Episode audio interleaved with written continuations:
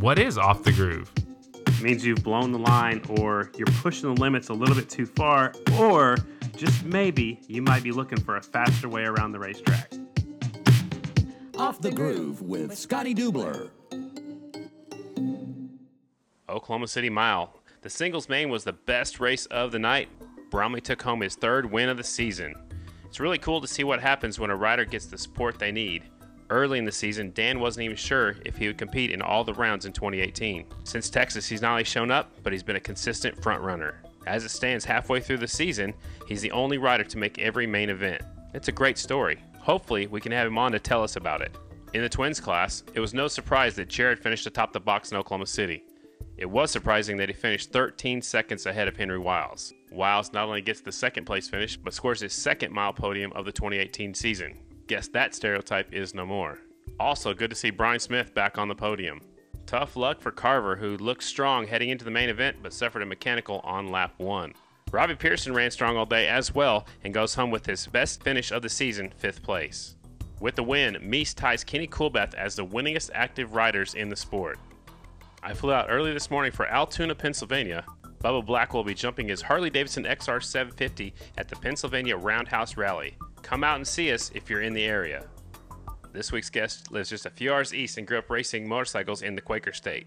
Let's get to know the double nickel, Jake Shoemaker.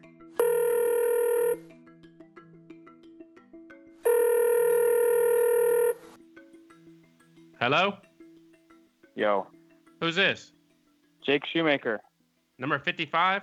Yes, sir. The double nickel, man. It's good to have you on off the groove. Uh, it's been a little while since I've seen you. I guess Lexington was a little while ago, and uh, it's good catching up with you. What's been going on? No, it's nice. Thanks for having me, Scotty. It's been good. Uh, nothing here. Just been busy working during the week. Um, full-time HVAC mechanic, so that keeps me busy. And then I also have split custody my daughter, um, Maya. She'll be five in October, so she definitely keeps me busy. So just another day living the life of a working dad. Wow, a working dad and a, and a full time motorcycle racer. So you got a lot of stuff going on. So let's just jump in and get to know Jake Shoemaker. Where were you born? I was born in uh, Glenmoore, Pennsylvania. Born and raised there. And last year, 24, I bought bought my own house. Moved uh, about three miles up the road to outside of Honeybrook, Pennsylvania. So I didn't move very far, but it's been a, been a whirlwind since then. Wow, that that's cool. So Honeybrook, Pennsylvania. I've heard that before. I think there's some other fast guys from from right around that area, if I'm not mistaken. Yeah, and you know, we this whole area you have you know Johnny Lewis from around the corner. Jake Johnson lives there now. Um, Jared Mees is from Honeybrook. That's obviously a big one that everyone knows. So it's definitely raised and bred a lot of fast motorcycle racers. Is there something in the water, or why is that? I don't know. I don't know if it's because we're used to dodging horse and buggies, where it becomes as good for dodging people in dirt track. I mean, it could be that. You never know. I love it, man. I love it. So, what was it like, you know, growing up and dodging buggies and and you know, growing up in Pennsylvania? What was that like? Uh, it's it's cool. I mean, the horse and buggies they're they might be cool for tourists to come see and point at, but when you got to dodge them and stop in the middle of the street for them, it gets a little uh, frustrating. But no, it's it's good growing up in Pennsylvania, and we have definitely have four seasons here, uh, more seasons than a lot of other places have, and more extreme lately. But it was good growing up in PA. You know, have best of both worlds. Not not too far from most of the races. You know, the West Coast swings a little hard for us, but I can't complain. I like Pennsylvania. Cool. So, how did you get involved in motorcycles, and and when did you first ride a motorcycle? Uh, I always try to remember that. It's back when I was around seven or eight, I think. I think it was seven. I remember. I remember it was second grade. Um, my dad always rode growing up. He never raced, just you know, trail road, had fun, riding around in enduro bikes and stuff. And he got me a dirt bike, so I always remember him talking about it. So I wanted to get one, and I got one. And we had a little five acre field, so I just rode around a lot. And the guy that he worked with used to race uh, Eddie Draves, actually. So he was a local District Six guy, and he got me into racing up at Piston Poppers on this little DS80. I remember going out there and getting smoked. Got like probably fifth or eighth first time I raced, and uh, it was a you know enduro bike against all these at the time modern day 85 two strokes. They were a lot faster. So we went out and bought a RM85 for the next year, and went out and smoked everybody. I had this this kid out of Glenmoore that rode around in his backyard field. So when I was 10, I started racing dirt track full time. You know, got the whole bike set up, you know, slicks, right tires, all that fun stuff, and went out and started doing District Six events with, you know, back when the district had, you know, Sean Bear, Shayna was growing up. I grew up racing with Shayna and Cory and Brandon Robinson, all those guys. So it was a lot of fun back in the day. Man, that there's a lot of big names that came out of there. We talked about just a moment ago, but then you just mentioned you grew up racing against them. Is that is that good to make you faster as riding with the fast guys and gals or I mean is it more rewarding to beat the fast guys? I mean, how how does that make you who you are today? I mean, it was always great. I've always been someone that does well when he has a goal ahead of him. So growing up racing, you know, I, I kind of moved up pretty quickly in the the 85 class and the 125 class, and I always always was I always was really well in the amateur days. And when once I moved up to the expert class, that's when I really started getting challenged racing these really fast guys. That's when I that's when I stepped into Brandon Robinson's class and and Cory because they're always a couple years ahead of me, so they're always you know on the next size bike when I was racing. And then once the amateur nationals and really realized what the competition was like, there's a lot of fast kids out west. So it was always good. I always enjoyed the the challenge, looking ahead to the next goal and shooting for it. I gotcha. So in Pennsylvania, I know I know I pay attention to a lot of riders from up in Michigan and stuff like that. They ride in the ice in the winter. Do you guys have ice riding there in the winter in Pennsylvania, or do you do you, do you ride at all in the wintertime? No, I mean a lot of guys ride ice. Uh, I always talk about it, but by the time the wintertime comes, the way the way my schedule is, you know, we were this is this past weekend was the first weekend we had off in two months, and I spent the whole weekend mowing my grass and cutting trees and cleaning up around the house. So I, mean, I, I try to ice ride maybe once or twice a year. It's a lot of fun, uh, but for me, it's, it's hard to be able to maintain my lifestyle with my daughter and get everything done and be productive if I'm still traveling on the weekends to go ice riding. So you said at the start that that you you're a full time HVAC employee. How many hours a week do you work on that before you before you pack up and leave and go racing? Uh, so I typically average between 45 to 55 hours a week. Um, I have late mornings when I have my daughter in the morning. I take her to daycare. Daycare is like a half hour away, so that's a good hour round trip. So I'll start at you know say eight o'clock, eight thirty instead of seven thirty, and then I'll work till four thirty, five o'clock, and get her. Um, and then the days I don't have her, I usually pick up extra hours. But the big change that I've I've been I've been wanting to do this for a couple years now is you know, I really want to start my own business. And I opened and licensed Shoemaker Heating and Cooling LLC, fully insured license, all that fun stuff. And I think in the next couple months, I'm going to step out on my own here and, and commit to that full time. I think it'll be the best thing for me, my daughter, and it'll allow me to open up more time during the day or it'll allow my schedule to open up a little bit more and have it be more rewarding for myself and then also give me time to focus on racing more as well. Man, that's that's good stuff right there, man. I, lo- I love that, Jake. It's it's good to have goals. And uh, you spoke about your daughter uh, before we got on the call. Actually, I found out she's getting ready to be five in October, and you have her fifty percent of the time. And and I think that's really cool too to to spend as much time with your kids as as possible. So, is she gonna be a motorcycle racer when she grows up? Yeah, I mean, you know, it's it's cool to to have my daughter split custody. It's something that was really important to me. Um, I'm also fortunate to say that me and her mother get along really well, so it's always good to maintain that relationship. You know, things didn't work out for us on being together, but we we do co-parent very well. Um, yeah, I'd rather not. I'd rather she didn't race motorcycles. I don't push her to. I don't have any plans on getting her a motorcycle and being one of those dads that wants to get her on a 50 and have her go ride. Um, you know, I started when I was late, when I was seven or eight, because I made the conscious decision that I really wanted to ride a motorcycle. I'm not going to push her into it. If she comes to me and she's you know up my butt about it and you know wants a motorcycle wants a motorcycle i'll get her one and i'll see how she likes it and i'll let her go at her own pace. Um, i know i know what motorcycles has done for me. It's been very fortunate. It's given me something to work towards and drive towards growing up and stay focused with. But i've also seen what motorcycles can do to somebody and the realistic end of it and as a parent seeing my daughter and you know she's you know, she's my princess so to put her into that kind of atmosphere, I, I want to make sure it's completely her decision. Like she can do whatever she wants, but I don't want to be one of the parents that force their kid into riding a motorcycle and then, you know, God forbid, something happens. Yeah, man, I love that answer. I mean, I've always, you know, supported my daughter whatever she wants to do, and she wanted to go into dance, so that's what we did all the way, you know all the way through school and and you know that was good. I liked that she was involved in something and it gave us something to do and i'd go watch all of her recitals and stuff like that. So just being there for your daughter i think that speaks volumes uh, uh, as you as a person. And so we talked about your full-time job and and raising your daughter. Do you have any time to do anything else besides go racing? No i mean it's it's tough finding time to do anything. You know i'm lead the lead hvac tech at the company i work for and i'm started my own business and have been running it on the side for a couple years now. And I don't have air conditioning in my house. I don't have the time to install it. So it's it's hard finding time to do things. Time is definitely the most valuable thing that you can give anybody. But you know, I still race motorcycles. I still love it.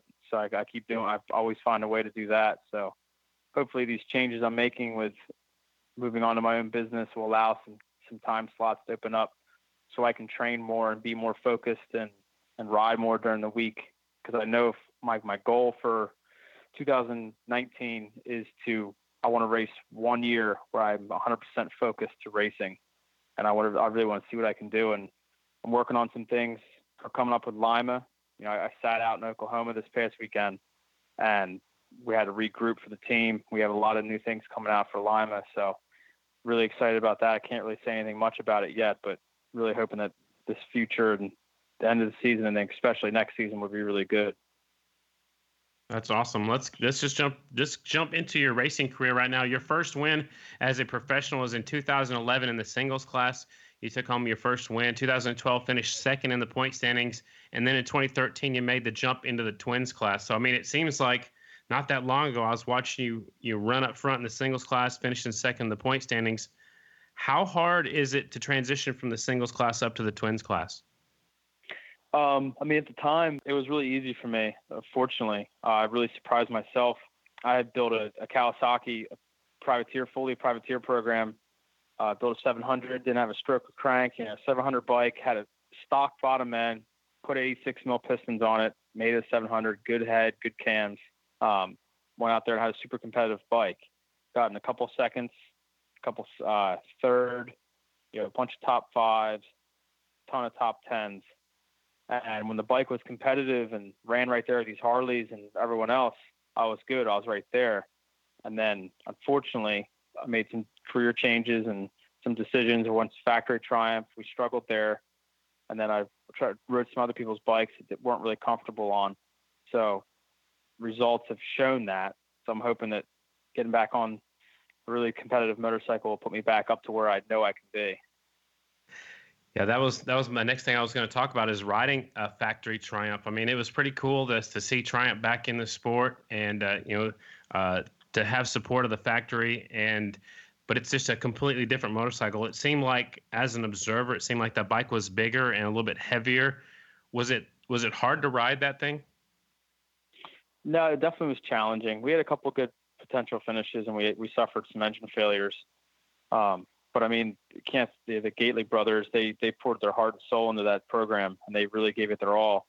Uh, we we could have done more with more factory funding. You know, Triumph was definitely very supportive of our means, but there was kind of, you know, carrot in front of the horse.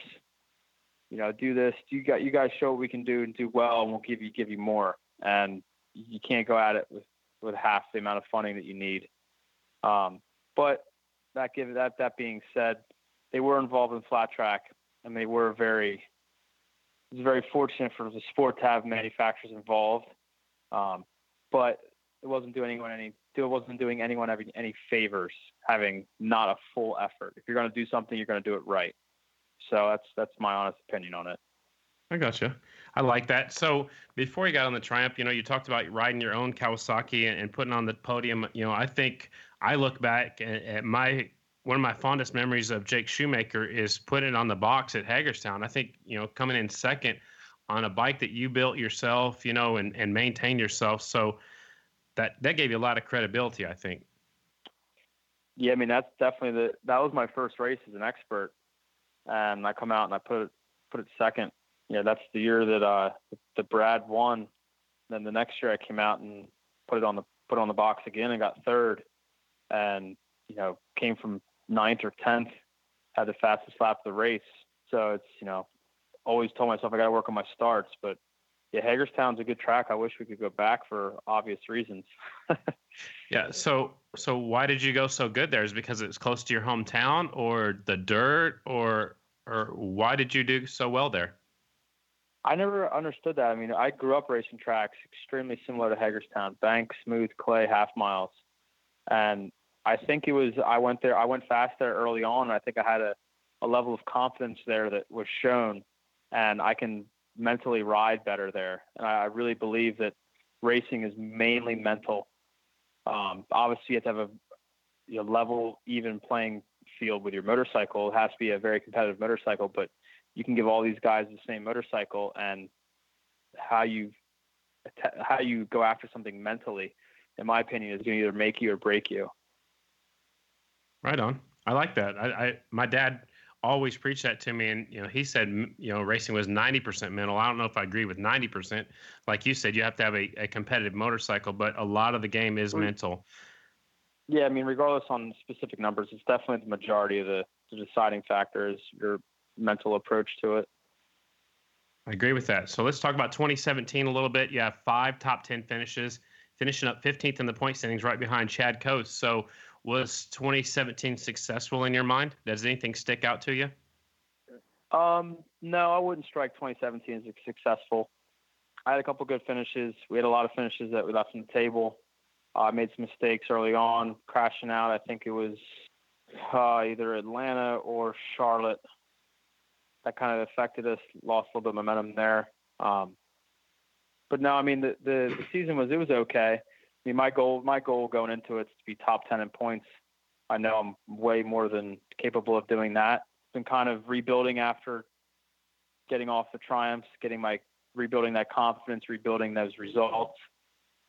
And, you know, I, I want to go out there and get top fives. I want to win. And for me, that's what I, that's what it's going to take for me to feel that I'm successful. Dude, I love it. I love it. So let's talk about the offseason between 2017 and 2018. What did you do as Jake Shoemaker to prepare for the 2018 season? I bought a house. I was really focused on that. Um, I had a, you know, I had a program together to build some Kawasaki's with Roy Miller, and you know, it was great. We, me and him, Roy, got along, always got along really well, and we, I, we built what I thought would be good Kawasaki's, and they're they're great cowies. They're they're fast cowies for what they are, and you know, I think year past the Kawasaki's were still competitive. You know, you had the top three fastest guys on Indian. Those top three guys were always up front and always running good, but they're on Indians and they obviously were dominating. You know, Brad, Bryan, and Jared. But going into this season, I underestimated how much better the Indian motorcycle actually was. You know, we have the top 10 on Indians and we have the top 10 finishing every race that's Indian, give or take one or two spots. And kind of got my cards dealt to me not a nice way going on going into this with a Cowie. You know, first couple races we gave it a fair chance, struggled with struggled with some things, and we got the miles and realized how far behind we were going into this. You know, instead of going there thinking about getting the top ten, top five, you're going there thinking about hopefully I can make the main event. And for me, that's an outlook or that's a position that I'm not comfortable being in. So that's kind of hints to what I'm going at. I can't really say much, but these after Oklahoma, looking for these next couple races to be on a completely different program that I feel I can win with. So that's what my goal is. That's awesome. So when did you kind of team up with uh, you know Russ Briggs and Johnny Goad? I know I think I remember uh, a couple weeks ago your bikes were in the hauler going out uh, to the West Coast swing. I think at Texas, where you had your, your best finish of the season so far with a sixth place finish. Is that when you started hooking up with Johnny Goad, or was it before that or after that? So how I rode Roy Miller's uh, Kawasaki's in Texas, and they work great. Um, you know, that's kind of a shocker for me. I mean, it's it's great. I mean, it's half mile track. You know, the bike kind of kind of makes sense. You know, to get through the corner, get off the corner good. You know, carry down the straightaway. You don't need all that outright drive and horsepower like you do on the miles. Um, but they were Roy's bikes, and I thought we had a good podium finish in us for that day. Uh, I rode down with Johnny. Actually, it's funny the way things work out. I rode down with Johnny because I needed a ride to get down there. And so I rode down with him, and I was pitted off of his truck and was just working by myself. Me and Johnny worked together a little bit that day, just talking about some things. Um, went with the CD5 compound for the rear of that race and smoked it about lap 10. Um, you know, we thought it would work well for the main event, but it didn't hold up. So I think with the CD8 we could have pushed through and had a better finish. But no, we we worked together well there, and we kind of talked about, oh, hey, maybe we'll do you know Springfield. I went out and ran Phoenix and Sacramento, and just things weren't ha- I wasn't happy, and you know, didn't have the finishes I wanted. So I figured it, it was time to you know try something different, and rode for Johnny for Springfield and Kentucky on uh, on his cowies, and felt good, you know, but we're just too we're far off on the times, and it's just you know it's becoming very clear that you need an Indian to be running up front, and that's what we go to the races for is run up front. So hopefully that that pans out, and hopefully I can announce this later in a couple of weeks. Right on. So is that why you chose to sit out Oklahoma City? Yeah, you know, just to regroup. You know, it would have been nice to run Oklahoma City for sure, but I think it was a good decision to regroup.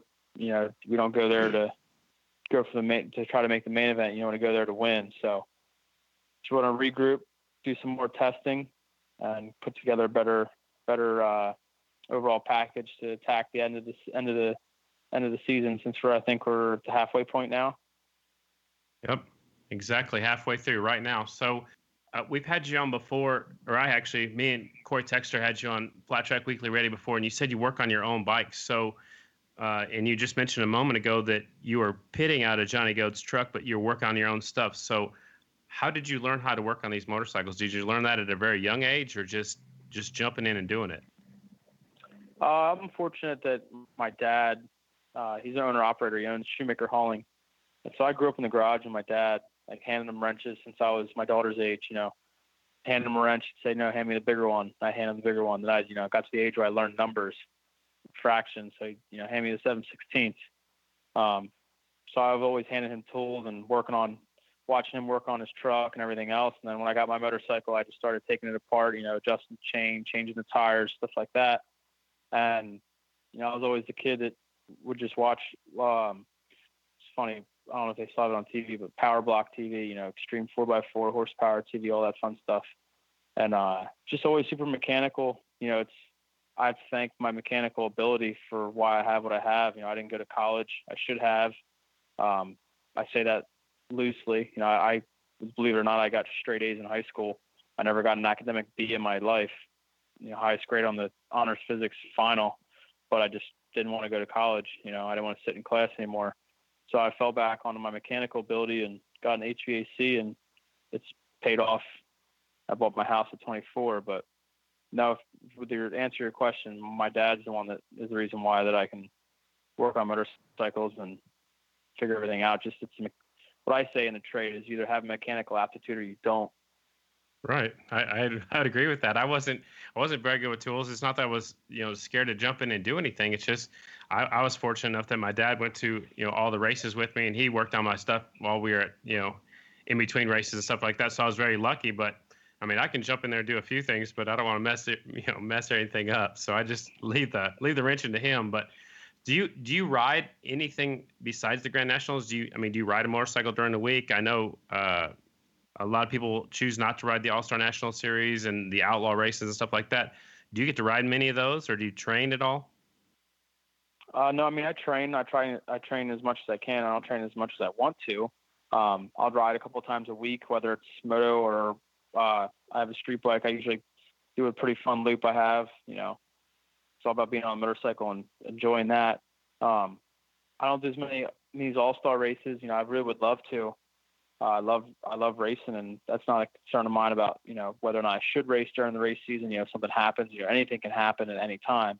But it's just more of a matter of fact of I have a daughter and I have things I have other priorities like maintaining my house and my time. So I don't I don't have the ability to to go away every single weekend. I need a couple weekends a year that I can get focused and get my you know my chores done. I guess you could say. Right on. If we, if we race close to home, does your daughter get to come to the races with you?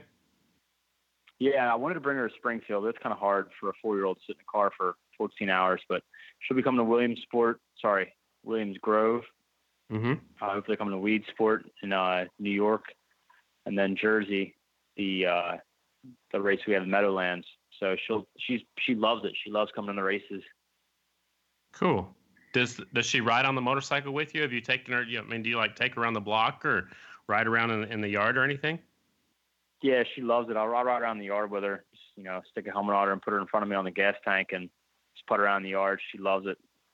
You know, she has a little Porsche car, little red 911 power wheels.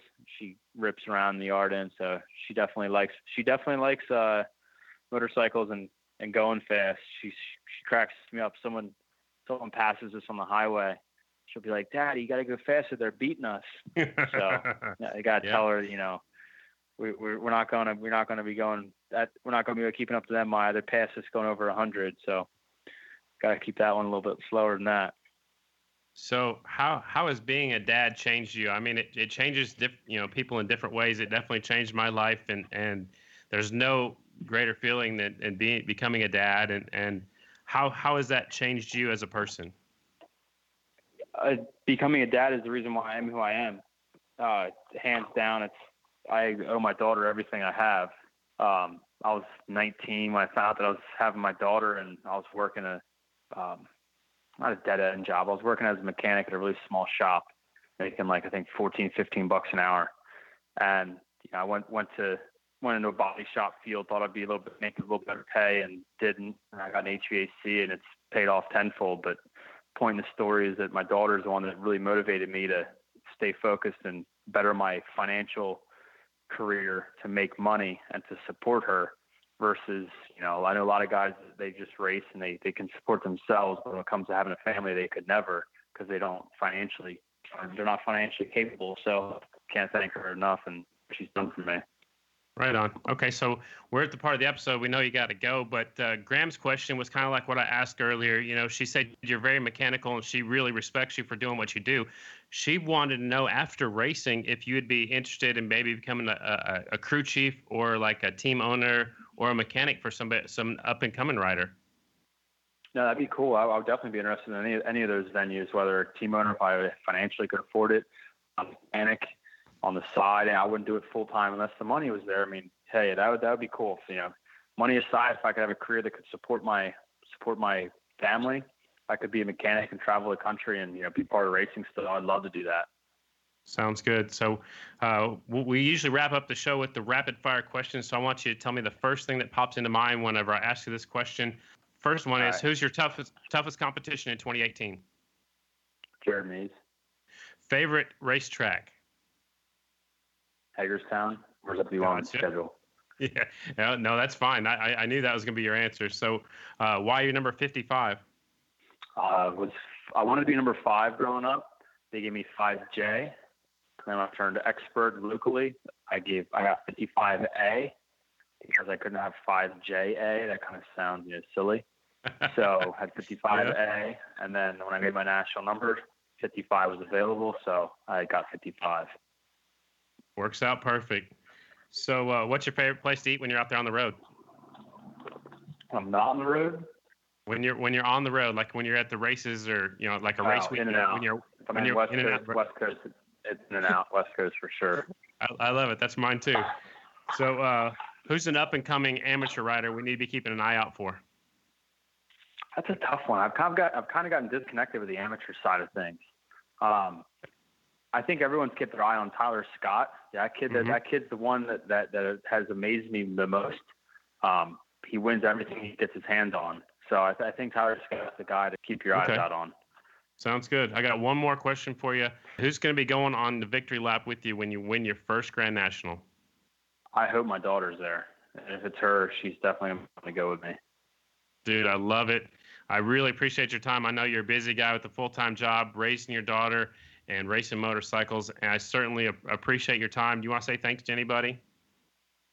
I mean, I just want to thank obviously Maya for putting up with me and being away for so long. You know, it's, it's hard being away. Um, I do just want to thank my family, everyone that's always supported me, stayed behind me with racing. I want to thank Briggs Auto and Johnny Goad for coming on board for this, this year, create and building something good for next year. Um, just thank all my sponsors that have always stuck by me. You know, I've been racing motorcycles for 18 years now, so it's hard to believe. Dude, I love it. Time is the most valuable thing you can give. We appreciate you taking the time today. We'll talk to you soon. Thanks, Scotty. I'll see you. Jake Shoemaker, number 55. Shout out to all the single dads out there and all the fans who are listening to us each week. Smash that like button, give us a follow, and continue to send your feedback. We read and respond to every single one. Talk to you next week when we talk to yet another father who is having the best season of his flat track career.